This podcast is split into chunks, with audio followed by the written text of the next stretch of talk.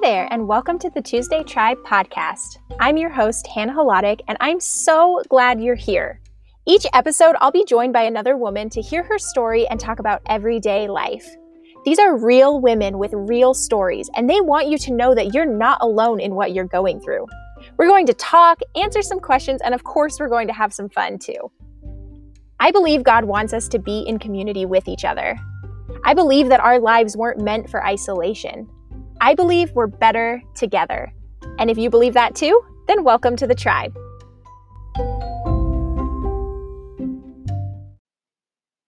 Hey, everybody, welcome to another episode of the Tuesday Tribe podcast. I'm so excited that you're here. This is actually part two of a two part episode series. We're talking with my friend Brandy about her story of infertility, infertility treatment, IVF, pregnancy, foster parenting, all of that kind of stuff. If you haven't yet listened to part one, make sure you go back and do that. It's a really powerful story. And for now, we are going to jump right into part two of my conversation with Brandy. All right, so we are back with my friend Brandy. Brandy, thank you for coming back onto the podcast to to share the the rest of your story up until you know now. Um, we are just going to jump right in and pick back up where we left off. We ended um, with baby Houston passing away um, being delivered so early and then like you had mentioned just the the bacterial infection and and everything that happened there. So picking up from that point just oh man like you had this baby what did it look like to lose him? What did your year of mourning him what was that experience? Will you share that with us? Absolutely. So on top of having a baby in the NICU, I'd also had an emergency C section, and those can take six, eight, 12 weeks to recover from.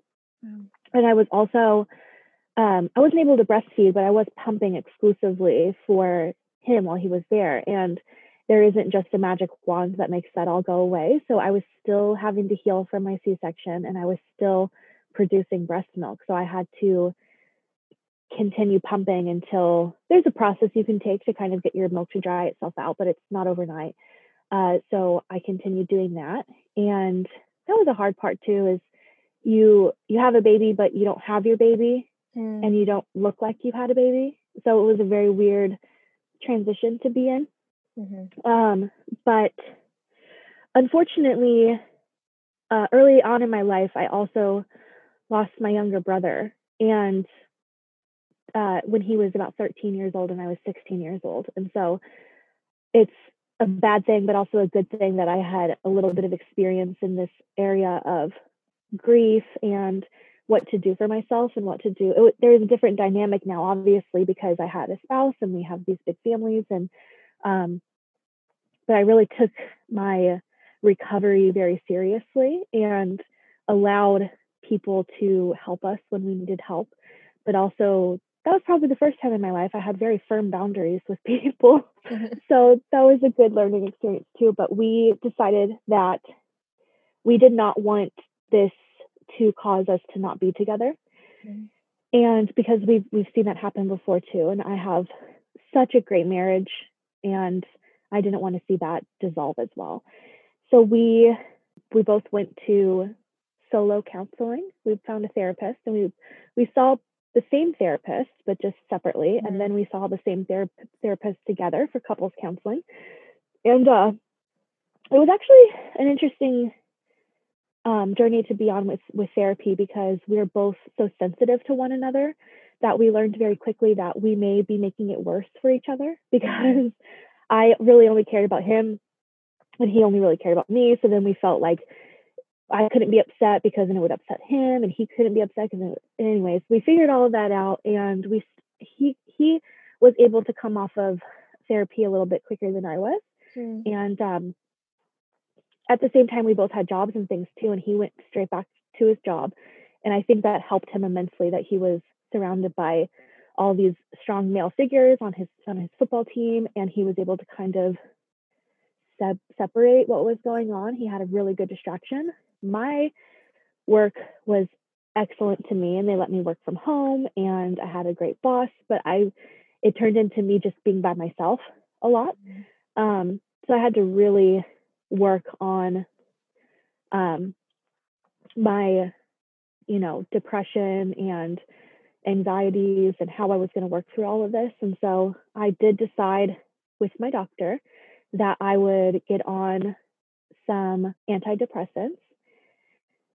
And boy, that in and of itself was tough. Like the first one did not work. And then I got on another one that made me feel like I was on speed and is a whole process. And then um, still seeing my therapist, still talking to our um, like pastors and our core group of people. And I had some excellent friends through this whole thing um, that I, I truly don't feel like we would have healed as quickly. And I'm not saying we're healed now. Like, obviously, it's still very raw and real to us, and it always will be. But man, we got so lucky with the friends that we have.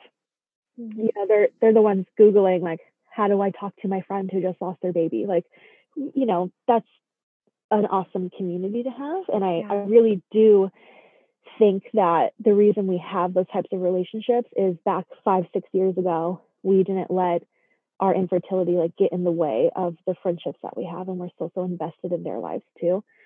But healing wise, I think we still are every day. It's a lot less painful now. I um, dealt with a lot of things um, physically to recover from my C-section, where uh, I think it, I can't remember the exact timeline, but well after the six weeks or eight weeks that they give you, I started like hemorrhaging and mm-hmm. just bleeding like incessantly. And they, my OB says, Oh, your first period is really hard after a baby. And I'm thinking, this doesn't really feel like the period. So when I'm still hemorrhaging and bleeding like I was like 21 days after it started, he finally took it seriously and I had to go back in for another surgery. They like re-scraped everything out. I guess they had left pieces of my placenta in there with which with how quick and emergent everything was. I mean, stuff happens. So we we took care of that. And that was in December of 2019. So that was a whole year ago is when I had that surgery. And to me, I'm I almost feel as if it was the closing of that chapter. Mm. Like, okay, like we can this is done now. I'm not having any more like physical ailments from this and I can like move into this new chapter of my life. And I really did. I felt really good. I had gotten on a new antidepressant and it was really working because I was really struggling before that. And we felt good. We our relationship was in a great place and we decided in February of 2020 that we wanted to just pursue a different avenue of being parents. Mm-hmm.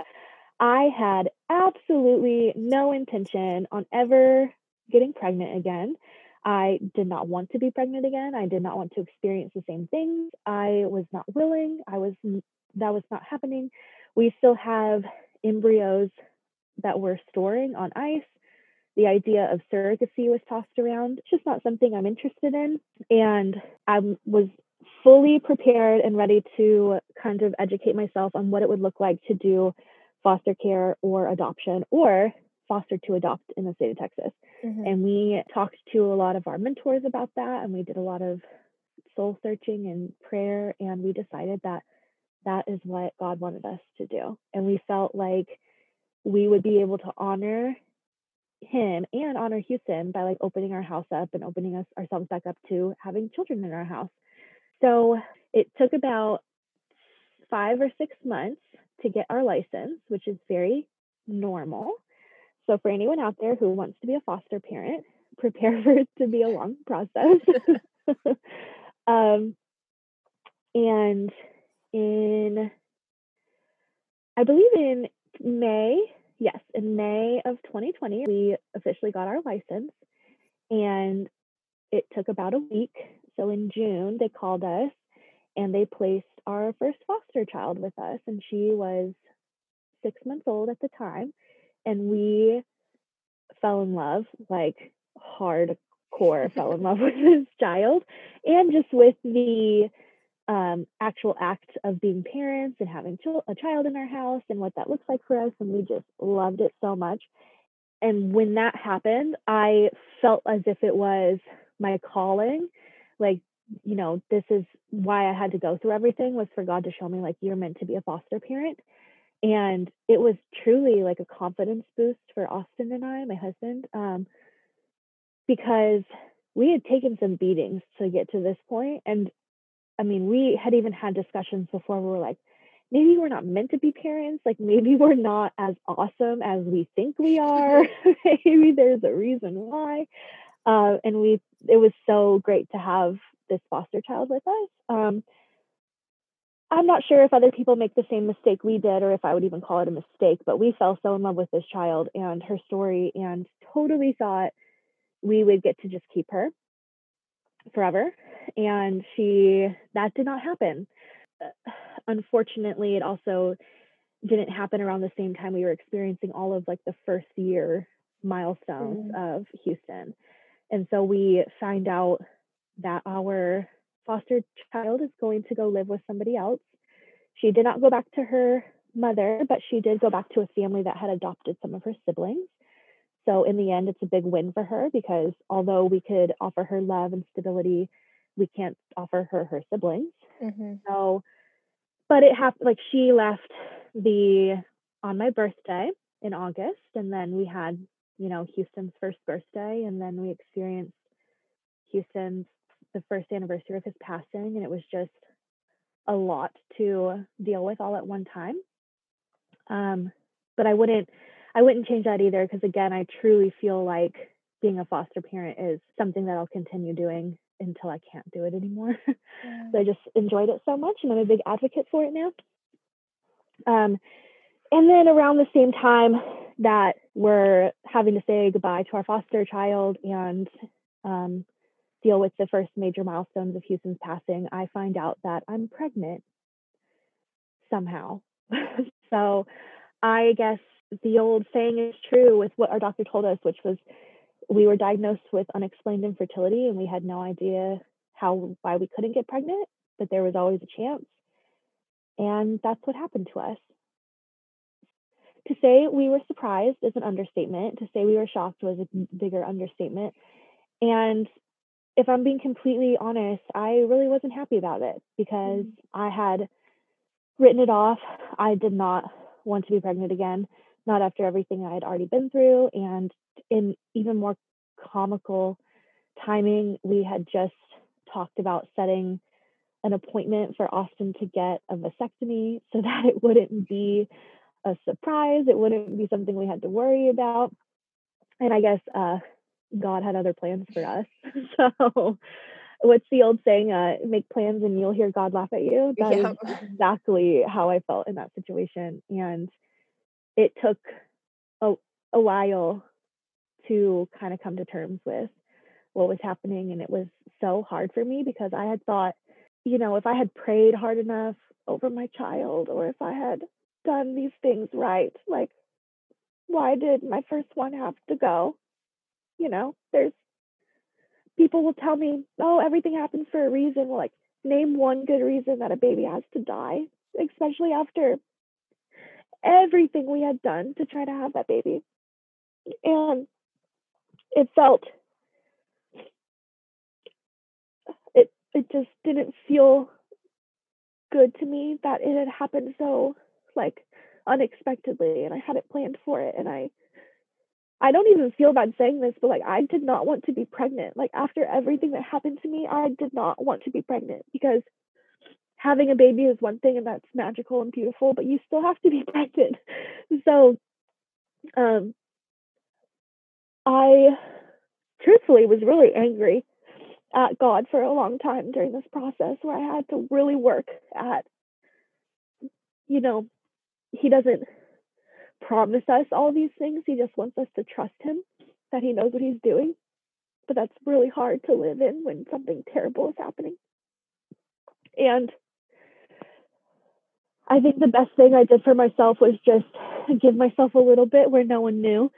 Uh, because, you know, when we were in the thick of IVF and doing our transfers, we were very open about it. And when our second transfer worked, uh, you know, t- everybody, not everybody, but tons of people knew when I was only like four weeks pregnant. That is very early for people to to be in your business. So kind of kept this one close to my heart for a while.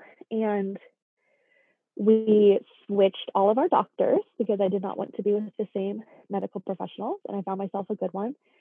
And he's been wonderful so far. He's really uh, hands on when it comes to my mental health and just things that are going on. And it took me a bit, but now we're very excited about having a baby, obviously. I mean, we've been trying for, at this point, when this baby is born, it will be like seven years that we've been trying to have a child. So, you know, you have to walk a while, I suppose, until you you get to where you're going. But I, I think a part of it too is I'm I'm in this community of women where this doesn't happen for them.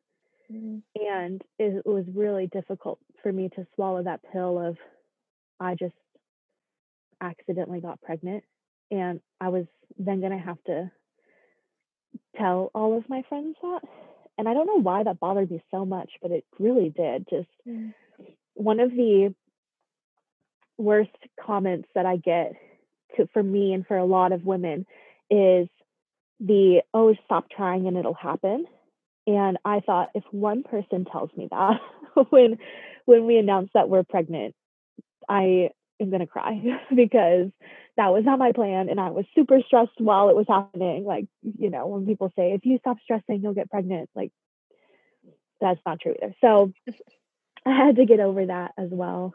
And we have a great preventative care plan in place and so far we're not experiencing any of the same issues that we experienced with Houston, uh, but it's definitely a everyday kind of thing for me to wrap my head around that I ha- I do have this bad experience like lingering over me, and it would be untruthful to say that it doesn't sometimes affect how I feel about this pregnancy or how I think it's going. And I'm always proved wrong when I go to the doctor.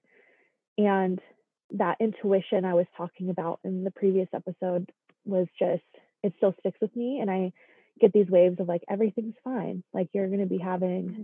this baby in the spring and everything's fine. But the anxiety that comes along with that is horrible. And uh, I just, I guess I just won't ever really know what it feels like to just have a really joyful uh, pregnancy where I'm oblivious to things. But um, that's okay because I'm really happy about where we're at.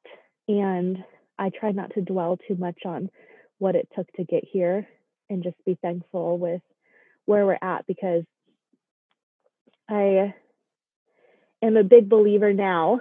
It's taken me a while to get here, but I'm a big believer that we're all just on borrowed time, anyways. And like our children mm-hmm. are just borrowed and our spouses are borrowed. And, you know, we're not guaranteed anything until we're in heaven. And so and again, for a type A control freak, that is not an easy, you know, place to live in, yeah. but it, is true. So, yeah, that's really good. So now you're pregnant. Um, will you just talk a little bit about the differences between pregnancy one with Houston and pregnancy two, um, and just like how things have been a little bit different this time around? So, the well, I was incredibly sick with Houston, and I thought that maybe it was all of the hormones that I was on mm-hmm. from IVF, and it kind of went away around 13 weeks, like when I moved into my second trimester, and then it was just like aces after that. Like I felt great, I got energy, and didn't think any like it was great. This pregnancy, I'm not on any hormones whatsoever, and I have been sick until just recently, so I'm halfway through my pregnancy. I'm about 21 weeks along right now. And just until 18 weeks or so, 19 weeks, I had been throwing up every day, felt horrible. Um, I got really big much quicker this mm. time. I think your body just remembers and it feels like I'm a last a woman or something. um, so it was also a lot harder to hide um, this time. And we, it wasn't that we weren't um, wanting to share, but I was not in a mental place to just have everyone know about it. The other difference is that because of our experience with Houston, we now know what one of our um, boundaries are. And one of my issues is an incompetent cervix. And so we are able to get on top of that much quicker this time mm. to where it's, I kind of call it my safety net.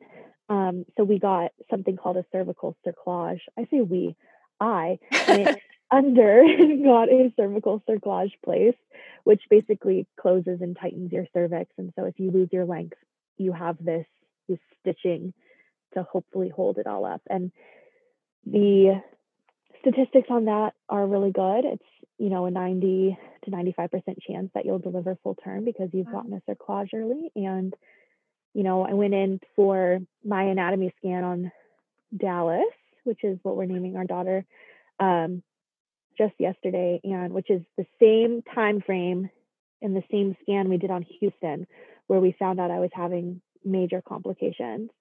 And everything was perfect. And my cervix looks great. And my cervical length is so long that I'm not even considered to be having a short cervix this time. Wow. As of right now. And everything just, I, I keep telling myself, my mantra is that um, a new pregnancy can be a new outcome. And so I'm kind of living on that for right now.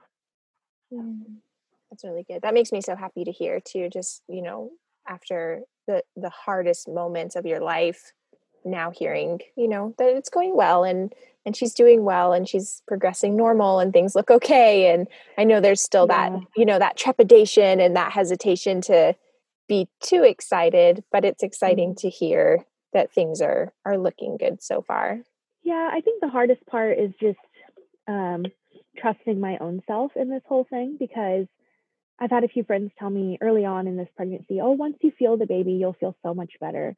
Mm-hmm. And that's just not the case because Houston was perfect and healthy, and I felt him too. And that wasn't what the problem was. Mm-hmm. The problem was with my own body. So, and there's not really a whole lot of signs that happen when you have an incompetent cervix. So, yes, now that she hosts a rave every night in my stomach around 11 p.m., it does make me feel good because I can feel her and she's clearly growing. That doesn't mean that like my issues just disappear because the baby is growing and I can feel her. So, yeah, um, yeah, I just it's a daily reminder to not live in the the negative um, kind of thought process about what happened with Houston. So you've talked a little bit about your faith um, just through this whole, you know, seven year journey. Will you tell us more just about the role that faith has played um, through the good moments and the, you know, the really, really hard moments, and and how have you maintained a faith in God after going through such such tragedy and such, you know, just horrific circumstances? How how have you held on to God through that? Oh, that's a good question. I've had so many friends ask me that too, because I've I've also had friends reach out and be like, "I'm so mad at God for you right now," and even my reaction to that is like, "Why?" Like I I don't know. I it's really difficult to explain. I was brought up in the Christian faith. I went to, you know, religiously went to church and had a great pastor. I was actually baptized, confirmed, and married in the same church by the same pastor. Wow. And I did I did marriage counseling with him. I I mean with this pastor and I feel like that has always been a big part of my life has been my faith and it, it don't get me wrong. I, it was fully tested for a while. Uh, but one of the best things I think that I did for myself was I found a therapist who was also a Christian. And it, it's not that she specialized in like Christian therapy, but she had totally understood that faith was going to play a big role in my life and so she constantly like brought it back to the forefront for me mm. and could accept that i was like really pissed off that yeah. all of this and disappointed and devastated and any other word you can think of that this was happening to me and um i i don't know I, it's hard to explain because i've just always lived with like God already knows what's going to go on and like if this is what was supposed to happen for me. And I think more of it is that I get, I'm happy to share my story and I'm happy to keep um, talking about how God plays a role in my life, or at least my faith plays a role in my life, something to like lean on. Um, because I feel like I can reach more people that way. And I, may seem selfish, like, oh, I'm just talking about myself so that I'll feel better. But I truly believe that a lot of people have been able to grow within their own faith and like question their own things that are going on in their life because they have to see someone else doing it too. And I, I did have a family member tell me that, that it was a struggle for them to know that all of this was happening, but then to see us taking it so well, it was like con- it was it was almost like contradictory in their mind, mm. and it, it helped them um, pray about it more and understand that you're allowed to like rejoice and have faith in God and what's happening in your own life, even when there's like terrible things happening to you. Yeah. And I think that was probably the best lesson that I learned is just that it's okay to to have a messy life and to share it and then to just be like it's okay because it's bound to get better. Um and again i don't know if that was just instilled in me from such a long a, early age that it came naturally or it that in and of itself could just be a god thing that that was the first thing that i went to was just that i was going to be faithful and relentless in praying about it and relentless in like my aftercare plan which felt normal and then be able to share it with other people too mm.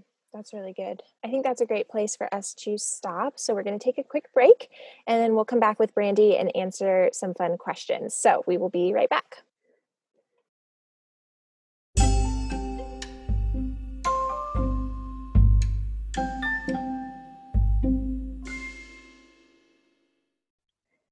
All right, we are back with Brandy. Brandy, thank you again just so much for sharing your story with us the last couple episodes. I know um, it's not the easiest story to talk about, but I'm grateful for you sharing it. And I know that there are women who um, it will be moved and impacted by hearing it. So just thank you so much for being here. Absolutely. Thank you for having me. All right, we're going to jump into these fun questions. My first fun question for you is Who would play you in a movie about your life? I think I would just want Reese Witherspoon to play mm-hmm. me. I feel like she's a go to for everybody. I could see it. I could see her yeah. like personality similar to yours and just like the way she acts and stuff. Yes. I also really enjoyed her in um was it called Little Fires Everywhere? Yes. I believe is the season or the the thing that she did and I really enjoyed watching her yeah. in more of a vulnerable role and I thought, "Oh, she could probably yeah, story pretty well." There you go. I love it. Um, my next fun question for you is what product, so it could be a book or a show or a movie or a kitchen gadget or shoes or anything like that, um, are you just loving right now? Oh gosh. Okay. So I was just coming to the self realization that I pretty much only watch trash television. so, um, okay. So my favorite book to come back to constantly is a book called Healing After Loss by Martha Hickman. Mm. And it's more, I wouldn't call it a devotional, a daily devotional, although it does have some gospel sprinkled into it. It's more of a, a daily read that you can do that lets you have internal thoughts and stuff. Mm-hmm. And I've already used it for a whole year and I've kind of gone back, I'm still going back through it. And it can be used in all sorts of facets of your life. I don't think you have to have this huge tragedy or this huge loss to really get um, anything out of it. I think it's an excellent book. That's awesome. We'll have to check it out and we'll put a link in the episode notes to that too. Um, that's really cool. All right, last fun question. If you could have any superpower, what would it be? I've thought about this one and I've decided that I don't want a superpower. I feel I feel like that's just far too much responsibility. and all the ones I can think of off the top of my head just don't seem seem all that great. So the the first one that comes to mind is being able to hear other people's thoughts and I definitely do not want to be able to do that. So I'm going to go with none. There you go. I love it. Just be like, nope, someone else can have the superpowers. Do it. I'm just going to do my thing over here. That's a great answer. I really appreciate your honesty there. All right, last question for you, Brandy. It's how we end every episode of the podcast. Is um, what do you want other women to know about God from your story? So I thought about this for a while, and I just wanted to say that as a Christian woman, I truly thought that if I prayed hard enough, or if I was faithful enough, that you know God would grant me a miracle, or what I wanted would would be so. And I learned that that's not how it works. Like having enough faith um, isn't how God operates. He isn't going to just grant miracles to people who do enough or who are faithful enough. And that my life has been infinitely better once I realized that I am enough and that what I'm doing is enough, especially for Him. And that my life has been laid out already for me. Um, and that in all of this, I learned that again, we're just on borrowed time with borrowed mm-hmm. people. And um, I, uh, again, I'm already doing enough. I already am enough. And that just because I didn't receive a miracle when I wanted it doesn't mean that God was punishing me. Mm. So to just continue being faithful and trusting the process. Because truly, if you just let it go, then you'll be free. Mm. That's so good. That's so good. I love hearing that. Um, yeah, I think that's a great place to wrap up. So, Brandy, thank you again so much for being on the podcast. Uh, just so grateful for you and for you sharing your story. And it's been so fun to to chat with you and, and catch up with you a little bit too. So, thanks again. Thank you.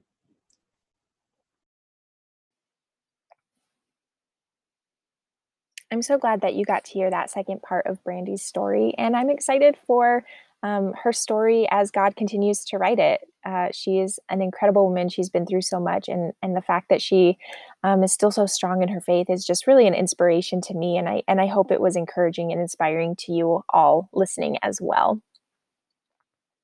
Here at the Tuesday Tribe podcast, we are all about sharing our stories with others with the hope of reminding those women around us that they're not alone in what they're going through, right? That there's someone out there who's going through something similar um, who can, you know, just link arms with them and, and walk through whatever it is together. And so you might not think that your story could do that for another woman, but I want to tell you that all of the women that I've interviewed on this podcast none of them thought that their story could impact another woman. And yet i'm hearing time and time again just how in, impactful and inspiring these these podcast episodes have been for people going through something similar. And so i just want to invite you uh, to consider sharing your story here on the Tuesday Tribe podcast. If that is scary for you, or you are hesitant, or you don't know what part of your story you might share, but you feel a little prompting, or maybe like, you know, God is maybe nudging you to do that, just reach out to me. We can talk through it. We can figure out, you know, the best way to share your story. Or if there's a woman that you know who has a really impactful story, please get her in touch with me. I would love to talk with her and just talk about what it might be like to share her story here on the podcast. You can find a link to apply to be on the podcast here in the episode show notes, or just email us at TuesdayTribeCommunity at gmail.com. Truly, truly, I would love to talk to you about your story. So please don't feel weird reaching out. I want to hear from you for real. And as we always do, we are going to end this podcast episode with a benediction. That's just my encouragement to you as you move on through the rest of your day, your week, whatever God has in front of you. Until next time, may you find joy in the days behind you. Fix your eyes not on the valleys, but on the mountains and the assurance that God has been with you for every moment. May you find peace in this day. Play your part and trust that God will play his. And may you find hope in the days ahead of you. Though they may look uncertain, your Father who is for you already knows their outcome. Your future is good because your Father is good. And may you always remember we're better together.